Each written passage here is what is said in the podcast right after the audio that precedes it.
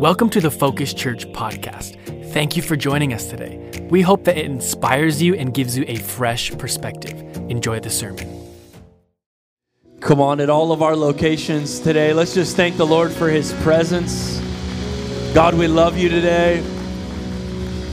We're so grateful to be in the presence of an Almighty God today. Shout out to our west location there in Apex. How you doing? Shout out to the south side at the Regal White Oak Theater in Garner. And shout out to the east side as well. Let's clap our hands. Welcome all of our first time guests. Hey, we're glad you're here.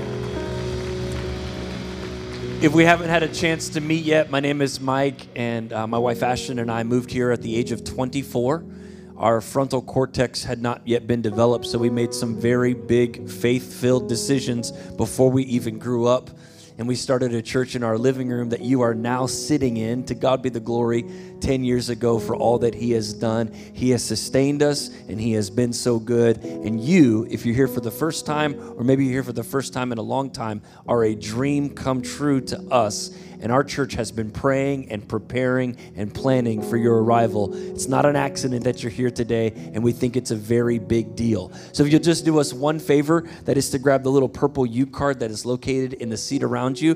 If you fill that out today and take it to the lobby, we would love to put a free gift in your hand. It's just our way of saying thank you for joining us. And then you could RSVP for our party with the pastor, where you can get to know us a little bit better, hear our story, and allow us a chance to get to know you. Uh, that's the first Sunday of every single month, and we're just really glad that you're here today. One more time, can we show our appreciation to all of our first time guests today? Hey, thanks for being here. Uh, whether you know this or not, we are a very influential church around the nation. As a matter of fact, uh, earlier this week on Monday and Tuesday, we hosted our first ever Break 200 conference where pastors from over 20 different states came to learn how to break the 200 barrier in attendance at their church. And so, to God be the glory for His goodness and His grace. He's using you and us together to teach other pastors how to grow their church and reach more people for Jesus. And I just want to say thank you. When you give, when you pray, when you serve, and when you allow the Lord to use this church, He's not just using it in your house, He's not just using it in your neighborhood, but there will be testimonies in heaven that only you will hear of people who came to the conference and learned and were reached because their pastors were equipped to learn from what we do right here in Raleigh, North Carolina, from 20 different states. So I just want to say thank you. Can you give yourselves a hand for your contribution to the gospel poured out all week? We are smack dab in the middle of a series we've titled The Next X. It's all about making decade defining decisions. The first week was If God says it, I will do it. And then last week we said, if there's an offense that attaches itself to me, I will release it back to God. I will live offense free.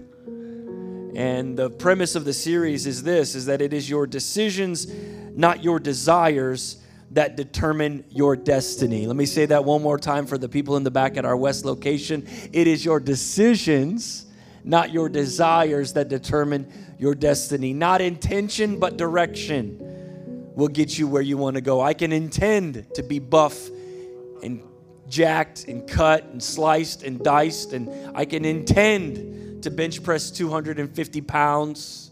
But until I decide to go progressive overload with my bench press and eat more protein than I could possibly consume in a day, the decisions are what make your destiny. And sometimes you hear a song and you decide what the lyrics are. You don't look them up, you don't Google them, you just sing them at the top of your lungs. Regardless of what the lyrics really are, you have decided that these this is what the song says. Come on now, you, you've Googled lyrics, you'll be like, I've been singing that wrong for decades. we had some parents send us in some of their testimonies from VBS. It says, uh, when they would sing Hosanna in the highest at Catholic church growing up, I always thought they were saying lasagna in the highest me at five years old wondering why are we singing about pasta?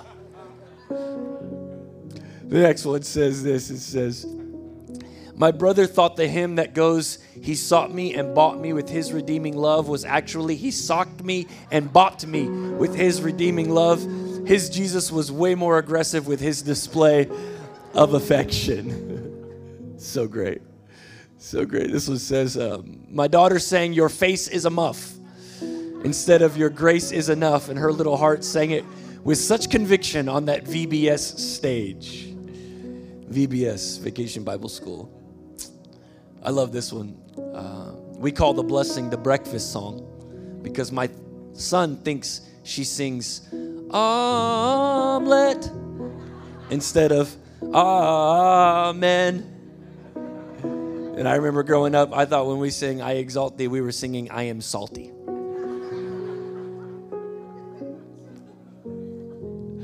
It's interesting how we can drift from the original intent of some lyrics. Over time, you start to convince yourself that that's really what it says. And uh, the same is true for our nation. As a matter of fact, in 1860, the Supreme Court ruled eight to zero, meaning unanimously, there was no pushback whatsoever, that if a public high school didn't teach the Bible, they would not get government funding. Let me just read that one more time because that's a very uh, jarring point in history that if we were to compare it to today's world, we, we would really see how far we've drifted. In 1860, the Supreme Court ruled 8 to 0 unanimously that if a public high school didn't teach the Bible, they would not get government funding. And 100 years later, here we are, three generations later, there's no Bible to be found in government institutions anywhere. There's no prayer to be found in government institutions anywhere. And yet, the same country that we lived in in 1860 voted 8 to 0 that if you didn't teach the Bible, you wouldn't get funding. It's amazing. And that's why we have to continue to pray for this nation. And it would be so easy for me to make this sermon about this nation. But if we're really honest with ourselves, not just politically, not just nationally, but individually, we are subject to drift. We're subject to, if we don't stay in the perfect, pleasing, and good will of God, which is what I want for your life, that eventually down the road we would look back at some decisions we made that were inspired, anointed, and the right thing to do, but we had drifted from them too far. And so I'm not here today to preach to you that America's off the rails and oh my goodness, what we going to do? I'm here to preach to us about what if we're off the rails? What if there were decisions that we made in our past? What if there was conviction that we once had that is no longer there? What if there was a love for God that once was there that is no longer there? How can we, over the next decade, decide that we too will not drift such as our nation drifted? Paul even says this, and he convinced me that I, this isn't just a, an American problem. This isn't even just a Mike Santiago problem. This is an ancient problem. It's a biblical one. As a matter of fact, Paul in the book of Galatians, to the church at Galatia, he comes in hot. I mean, this is first chapter. No pleasantries, no hello, how you doing, how the kids. He comes in the first chapter, verses 6 through 8, to a, to a church in Galatia. He says, I'm astonished that you are so quickly deserting the one who called you to live in the grace of Christ, and are turning to a different gospel, which is really no gospel at all. Evidently, some people are throwing you into confusion and are trying to pervert the gospel of Christ. But even if we or an angel of heaven should preach the gos- a gospel other than the one we preach to you, let them be under God's curse. I don't know about you, but over the next 10 years, I do not want to live under God's curse. I don't want to spend a second under God's curse. I want to live under the blessing, favor, and anointing of God. And I want your family to live under the blessing and favor and anointing of God. I want you to find the exact center of His perfect, pleasing will for your life. And how does that happen? We got to make a decade defining decision. What is that decade defining decision? I'm glad you asked. We have a decision. We can either drift and live under God's curse, or we can decide to live under God's covering.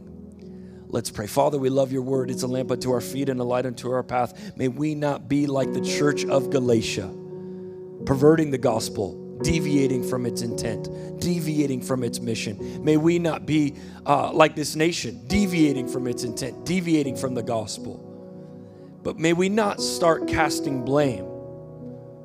May we just look inside our hearts, look inside our soul, look inside our spirits. And if there's anywhere that we have drifted, perverted, confused. The message of Jesus Christ and the grace that came through your Son, who died on a cross for our sins, bring us back. Bring us back. We repent as people. We repent already this morning. And I pray that you would help us instill a decade defining decision today. In Jesus' name, amen. So, what is this decision, Pastor Mike? I'm glad that you asked. We decided that whatever God says to do, we're going to do it over the next 10 years. We decided that if there was an offense that tries to attach itself to us, we would give it back to God. And this week, and I pray for the next 10 years, I pray for your whole lifetime, but we're just going to think not day to day, week to week, month to month, year to year. We're going to think in decades. This decision that we've decided to make today for the next 10 years is to fear the Lord. I've decided to fear the Lord. I've decided to fear the Lord. Now, that sounds hyper religious. That might sound old school. That might sound weird to you. But to fear the Lord is not to be scared of God. To fear the Lord is to be scared of being away from God.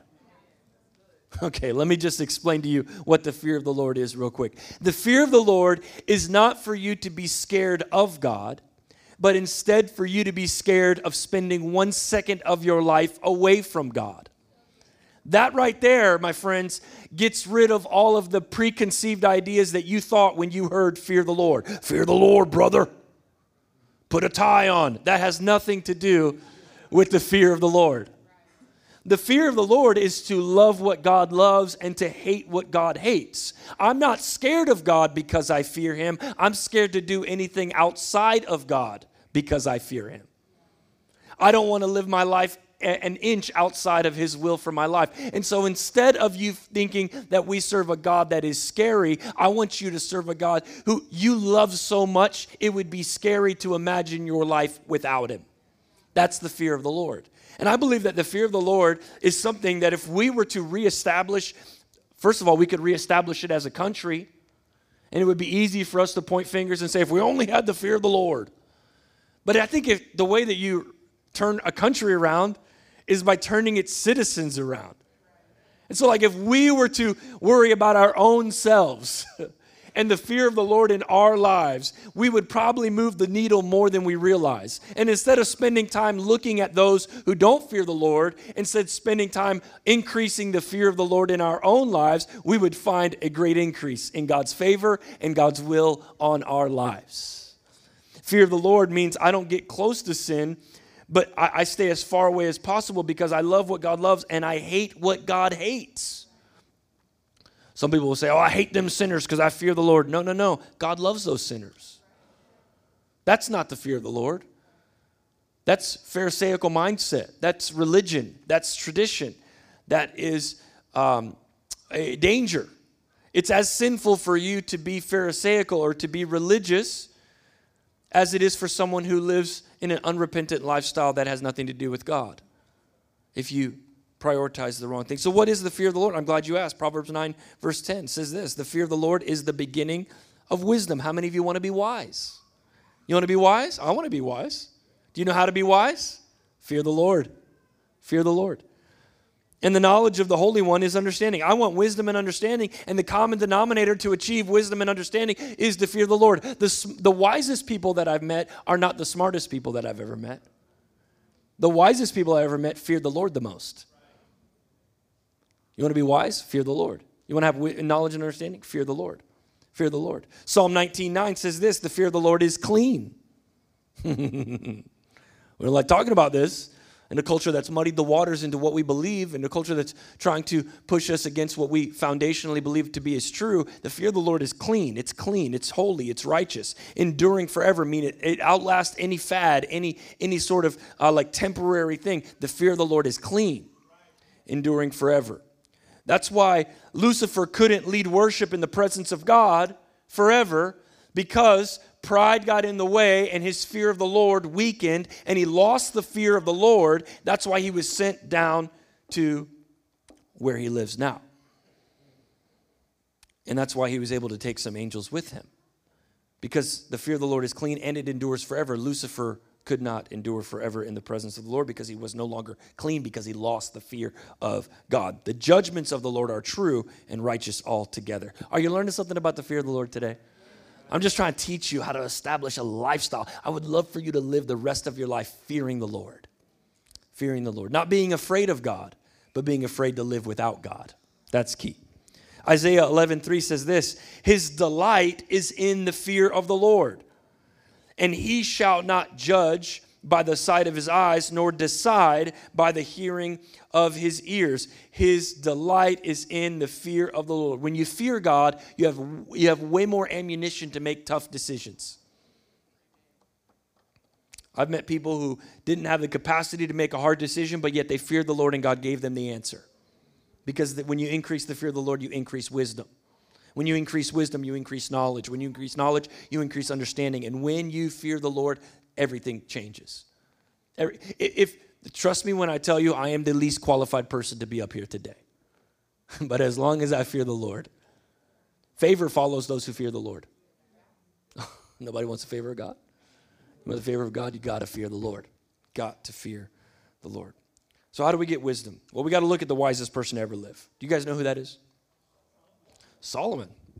Wisest person ever live. Reared in, in the fear of the Lord. Raised in the fear of the Lord. Wisdom. I'm talking, I'm not talking smart, I'm talking wisdom. I'm talking, he walked into a room and everyone knew to listen to what Solomon was saying because he was the wisest man to ever walk the earth. Wise.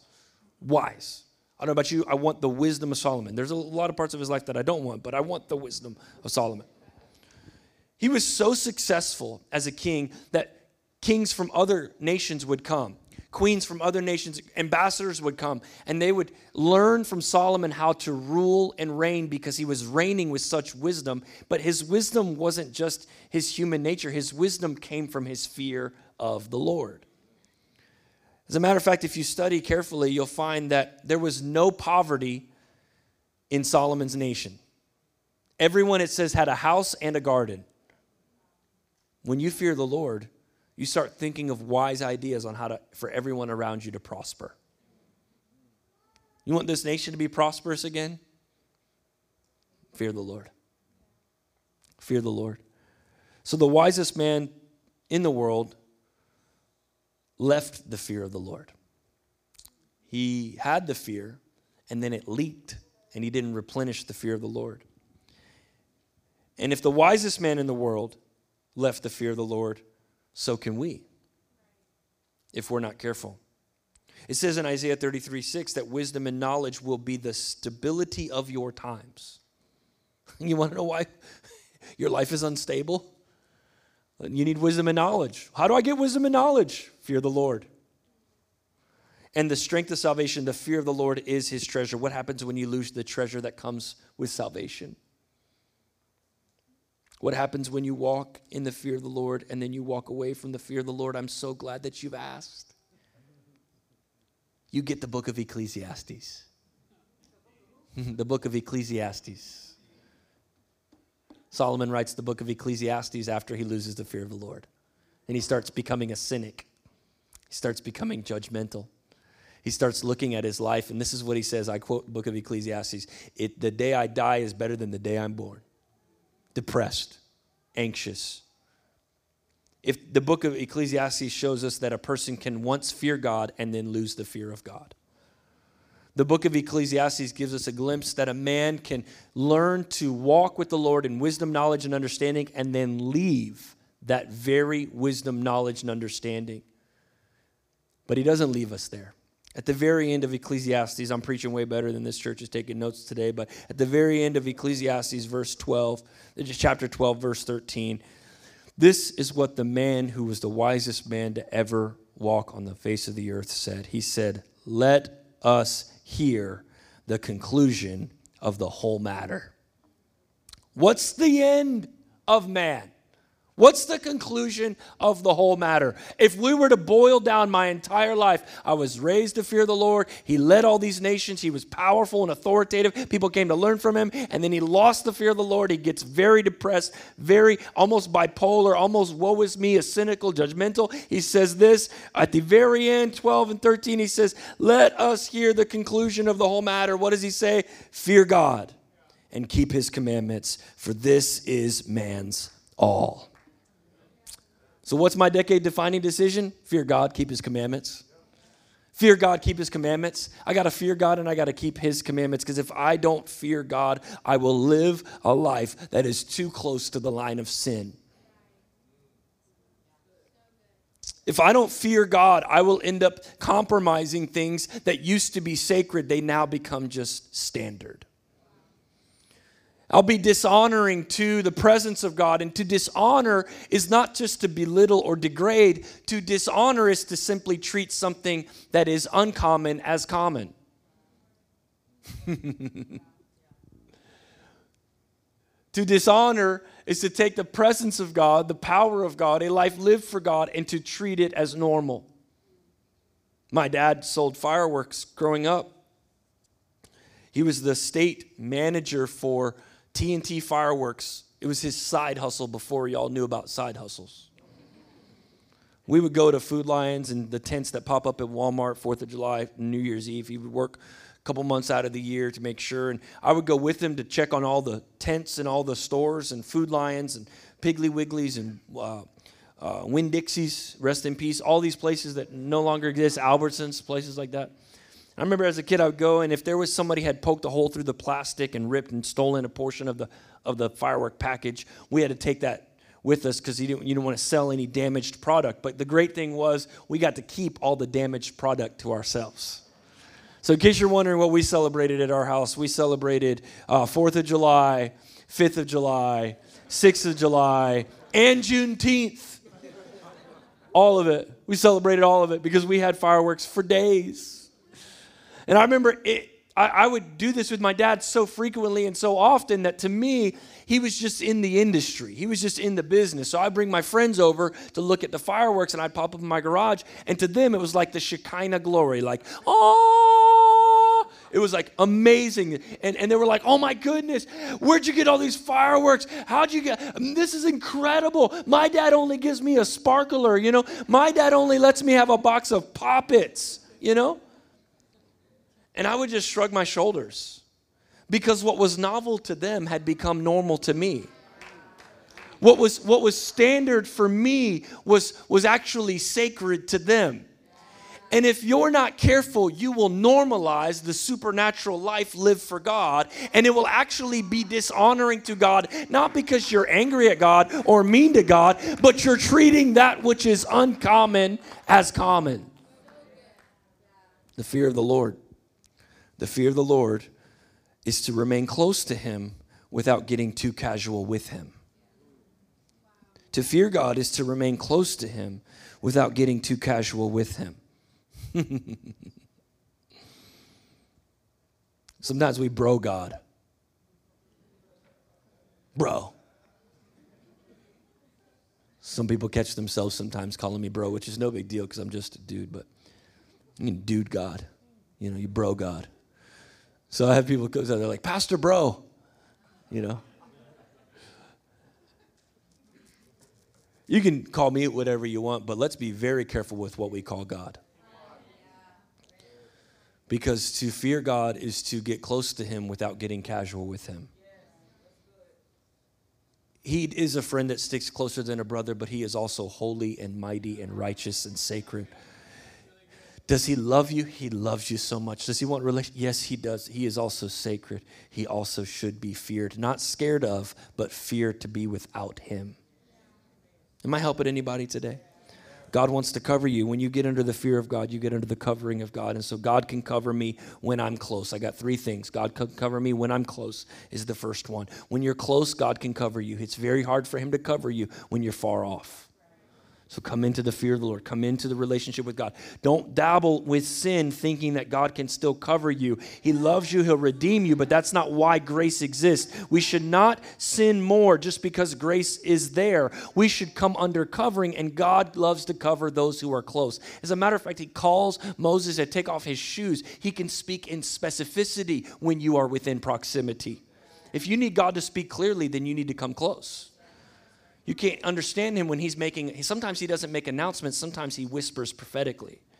But he can't whisper to you prophetically if there's always the radio's always on or the TV's always on or if the, the, the Snapchat's always open or whatever it might be. He can't speak to you unless you're close.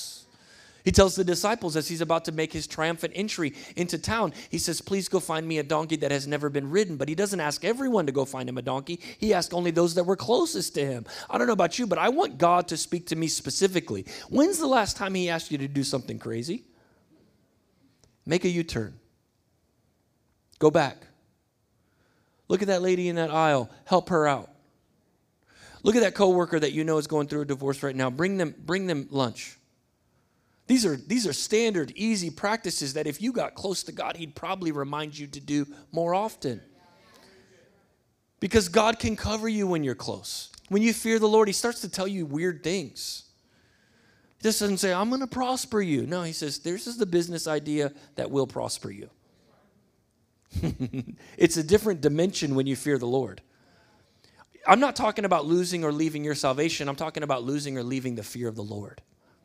It's two different things. When you learn to fear the Lord, He starts giving you God ideas instead of just good ideas.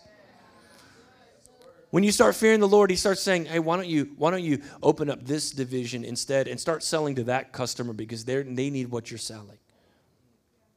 When you fear the Lord, you get close. You get See, the majority of God's clarity happens at close proximity. The further I am from God, the fuzzier His will is for my life. Some of you just live on the, the edge of God's will, and it's like you wonder why you're just in a cyclical pattern. Round and round you go. Ring around the rosy because you're ringing around the, the Lord's will. You don't fear Him. When you fear God, you get into the middle of His will. But it's like, man, don't be casual with that. Don't be, don't be, don't normalize that. Get close to him because he can cover you when you're close. The, the fear of the Lord will, will give you an intimate relationship with God like you've never had before. All right, the second thing is this is God can cover me when I'm clear. When I know who I am and I know whose I am and I know what I'm not and I know whose I'm not and I know what I believe. Man, when you get clarity from God, it's unbelievable the kind of life you can live. When you're thrown into confusion, as Paul talked about to the church at Galatia, you start getting muddy waters. And the fear of the Lord is clean and the fear of the Lord is clear. It brings clarity to your life. And in today's society, you have to know what you believe. Because there, there's some stuff that God's not into. But they'll put a cross on the logo and he'll, you'll think that God's into He's not into that. He's not into horoscopes. He's just not into it. He's not into Pisces or whatever the other ones are. I have no idea. Leo, I have no idea. I don't dabble in that. He's not into chants and, and child sacrifices. He's not into to a lot of the practices uh, that are coming from this time of year during Halloween. He's not into that. Let me be very clear. you got to be very careful. And back in the day, you could pretty much walk into any church in America and, and, we basically all believe the same. But nowadays, you don't, you don't even have to be clear with what the world believes, you have to be clear with what your church believes. Because they'll show up at your door in a white shirt and a tie and they'll agree with everything you say. And then you'll find yourself at their house practicing things that are not of God because you weren't clear on what you believed. I love y'all so much, but some of you are confused. You're like the church at Galatia, diverting, deserting the, the original grace message that comes through Christ Jesus. And we need to make sure that the gospel does not get perverted.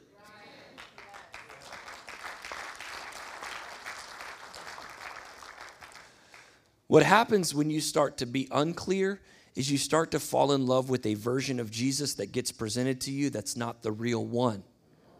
It's, it's the this cult's version of Jesus or your friend's version of Jesus. I heard a preacher say the other day, he said, I stopped teaching people to fall in love with Jesus. And I was like, hang on a second, I'm gonna keep watching this. He said, because when you fall in love with Jesus, you can fall out of love with Jesus because you're falling in love with the version of Jesus that you are receiving at that time. He said, What I've taught people now is to fall in love with the Bible because it, presented, it presents the best version of Jesus for everyone's life, any stage, any age. If you fall in love with the Bible, you automatically fall in love with Jesus. That's really the, the diversion we've taken as a country is that we've now we've presented uh, Jesus instead of presented the Jesus of the Bible. What I wrote in my notes is don't fall in love with anyone's unclear version of Jesus. Fall in love with God's very clear instruction in His Word.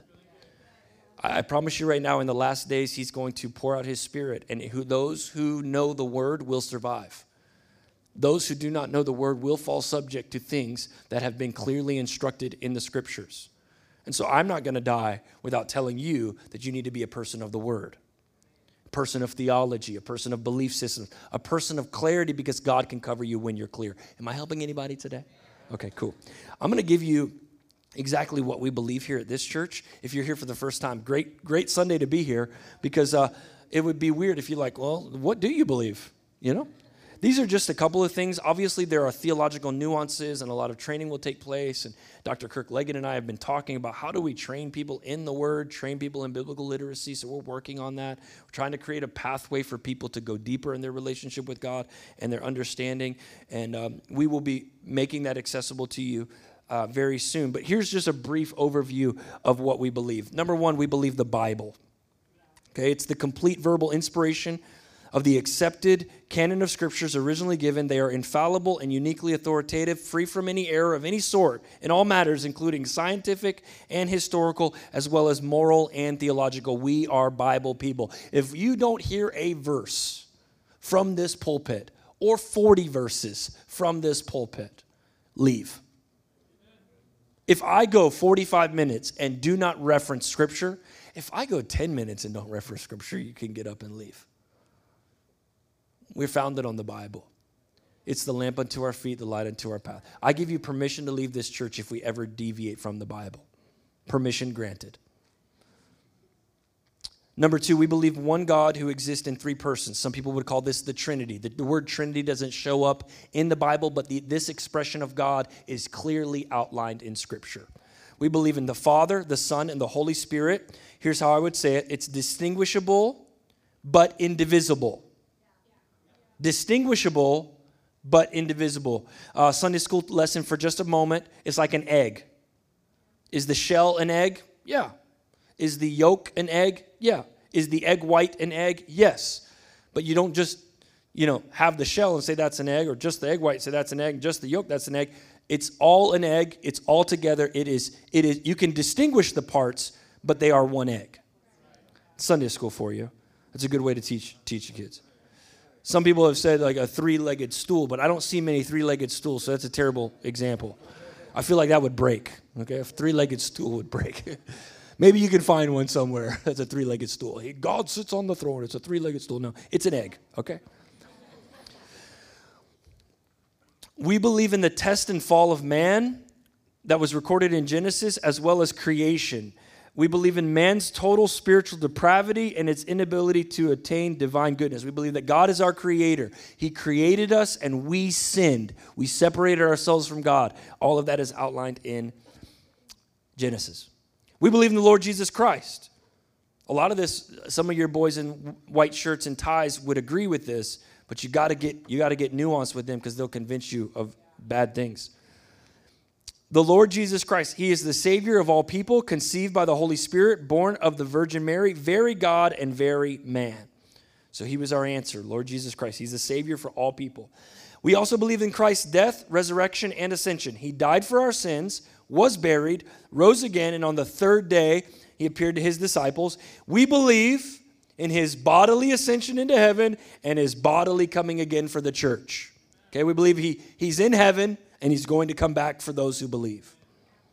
We believe in salvation. This is what we present every single weekend at our church. We present the free gift of salvation. Only got a couple more. A gift from God for all people of every race, age, and background.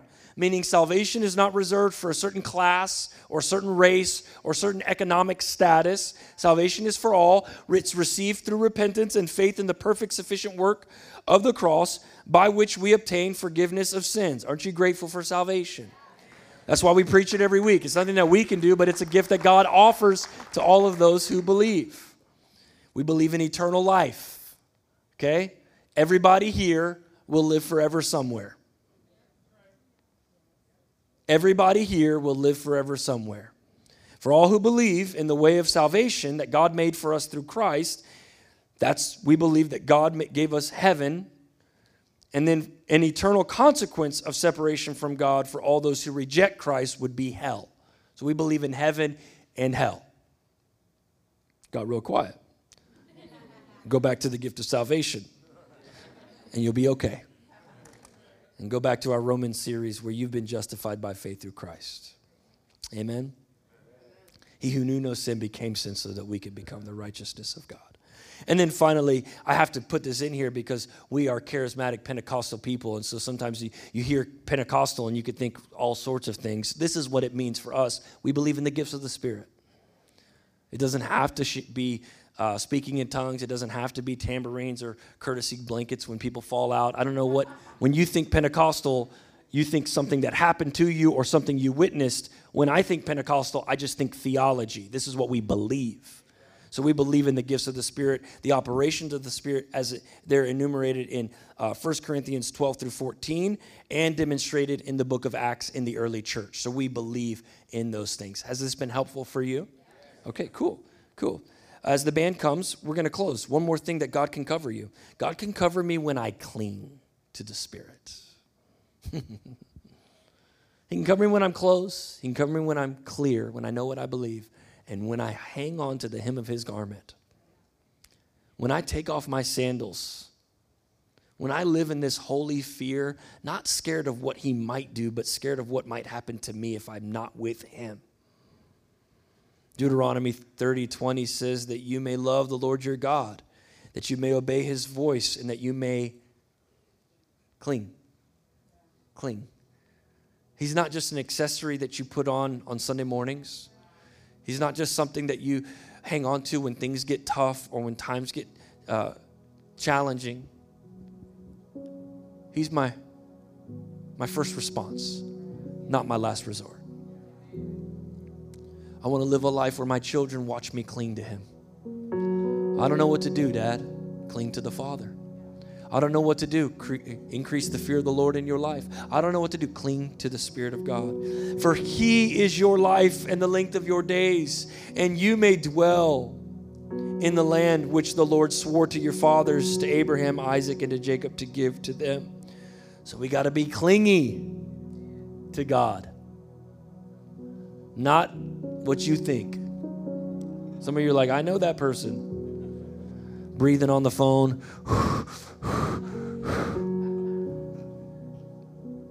There are some characteristics. I think about you all the time. That's what you should be able to tell to God. I think about you all the time. I'm, thinking about you all the time.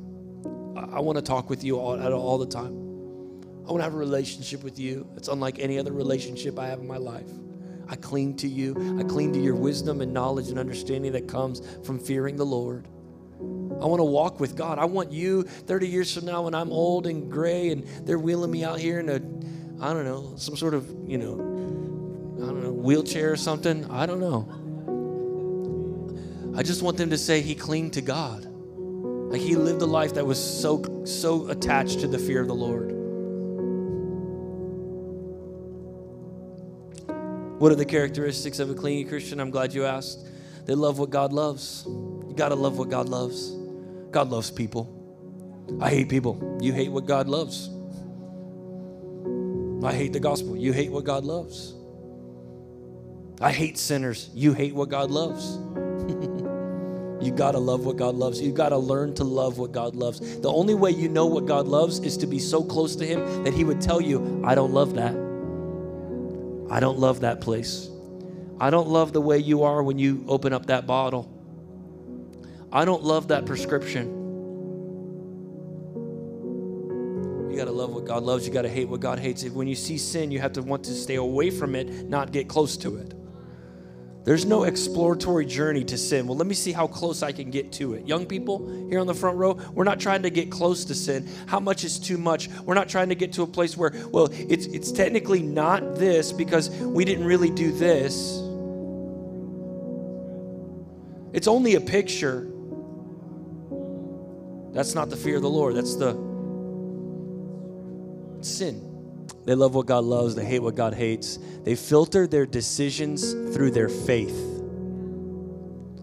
So I'm not looking to experts to tell me what to do. I'm deciding if I should buy this house because I believe that God told us first. It's not that you don't get a counsel around you of people who have gone before you, it means that every decision gets filtered through faith.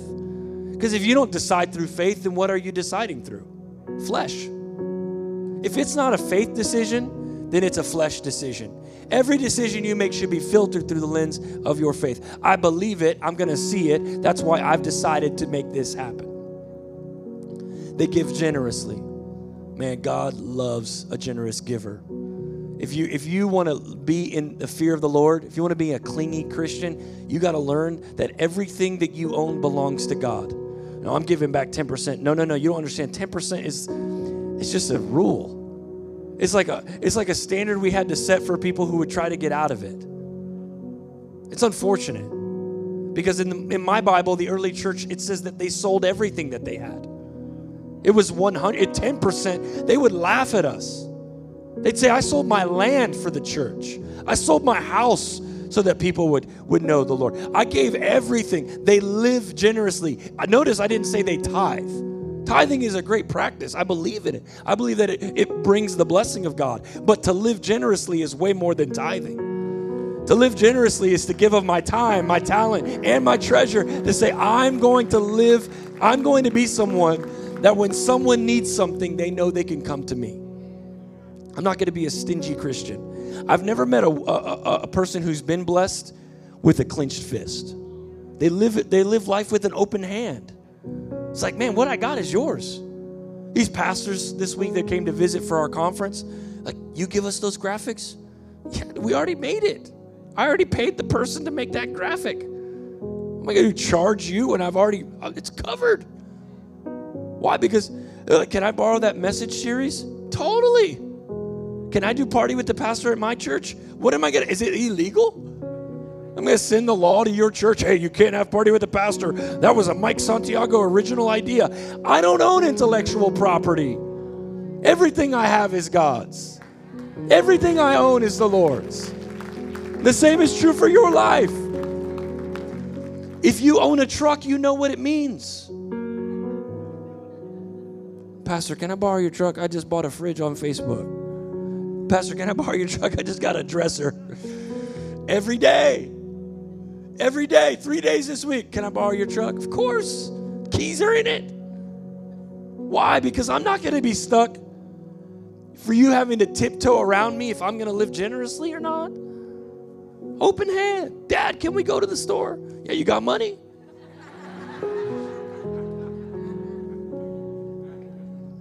I live generously, don't I? Y'all got those new clothes because I spent some of my own money. Live generously. Number, number two is the next one is this is they they they live courageously. Your story should fit in the pages of the New Testament. I'm just going to go ahead and put it out there. These guys were beheaded, persecuted, and killed for what they believed. Here's Mike Santiago. Played a lot of golf, killed a lot of deer, but never preached the gospel. I don't want a casual life story. I want a courageous one. Here's Mike Santiago. We're at 24 with no promise of anything, moved to a state he had never lived in before, to a city he had never met a single soul, started something in his living room courageously. Here lies Mike Santiago, who, after establishing an $8 million transaction with a charter school, could have hung it up and coasted for the rest of his life, decided to launch another location. Why? Because it's courage that leads people to fear the Lord. Here lies Mrs. Stiles, who started a nonprofit for people coming out of the foster care system in transition, living courageously. Thank you for living courageously. Here lies Kirk Leggett, someone who trained people in biblical literacy and the word of the Lord, didn't hold back. Why? Because I want your story to live within the pages of the Bible. Wouldn't it be weird? Like, here's Mr. Rice. Just cut grass his whole life. He owns a landscaping business. That's not what we're that's not what we're going to say about him. He raised his 7,000 kids. This 5? Okay, just 5. Might as well be 7,000. Close. He raised his kids to fear the Lord. Him and his wife had a model marriage. He sat on the front row every Sunday and committed his life to live courageously. Here's Bob and Karen Dean.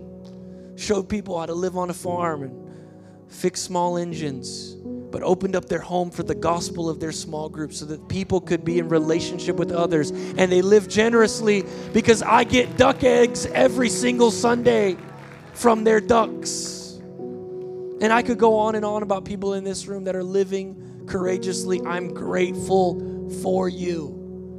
We can't live casually, we have to live courageously. And lastly, we have to pray continually. One of the ways to establish the fear of the Lord is just to pray continually. Just pray without ceasing and say, God, what do you have for me today? I'm all yours. I'm all ears. Give me what you got today. So let's just practice that right now at all of our locations. Head bowed, eye closed. We just pray right now, God, against anything that would keep us from the center of your will. I pray right now for every marriage that might be on the outskirts of your will. Bring them back to the fear of the Lord. And the fear of the Lord is the beginning of wisdom, knowledge, and understanding. Lord, I pray. Bring us back to biblical literacy. Give us a love for your word like never before. Bring us back, oh God. We pray. I pray that any weapon formed against us will not prosper because we are in the cover of your wings. We are in the shadow of the Most High today. Thank you, Lord. We love you, Jesus. Thank you, Lord, for your presence. We, we just want to learn to fear you. We won't treat you casually anymore. We won't treat you as common. We will treat your presence as uncommon. And may the fear of the Lord be birthed in us today. We love you, Jesus. Amen and amen. Let's clap our hands for God's word today. Thank you for joining us for today's podcast. This ministry is made possible because of the generosity of so many people like you. To partner with us, you can click the link in our description or visit www.givetofocus.com. If you like this podcast, you can subscribe now or share it with a friend. For more inspirational content, subscribe to our YouTube channel, www.youtube.com slash focus church. Join us next week for another incredible message.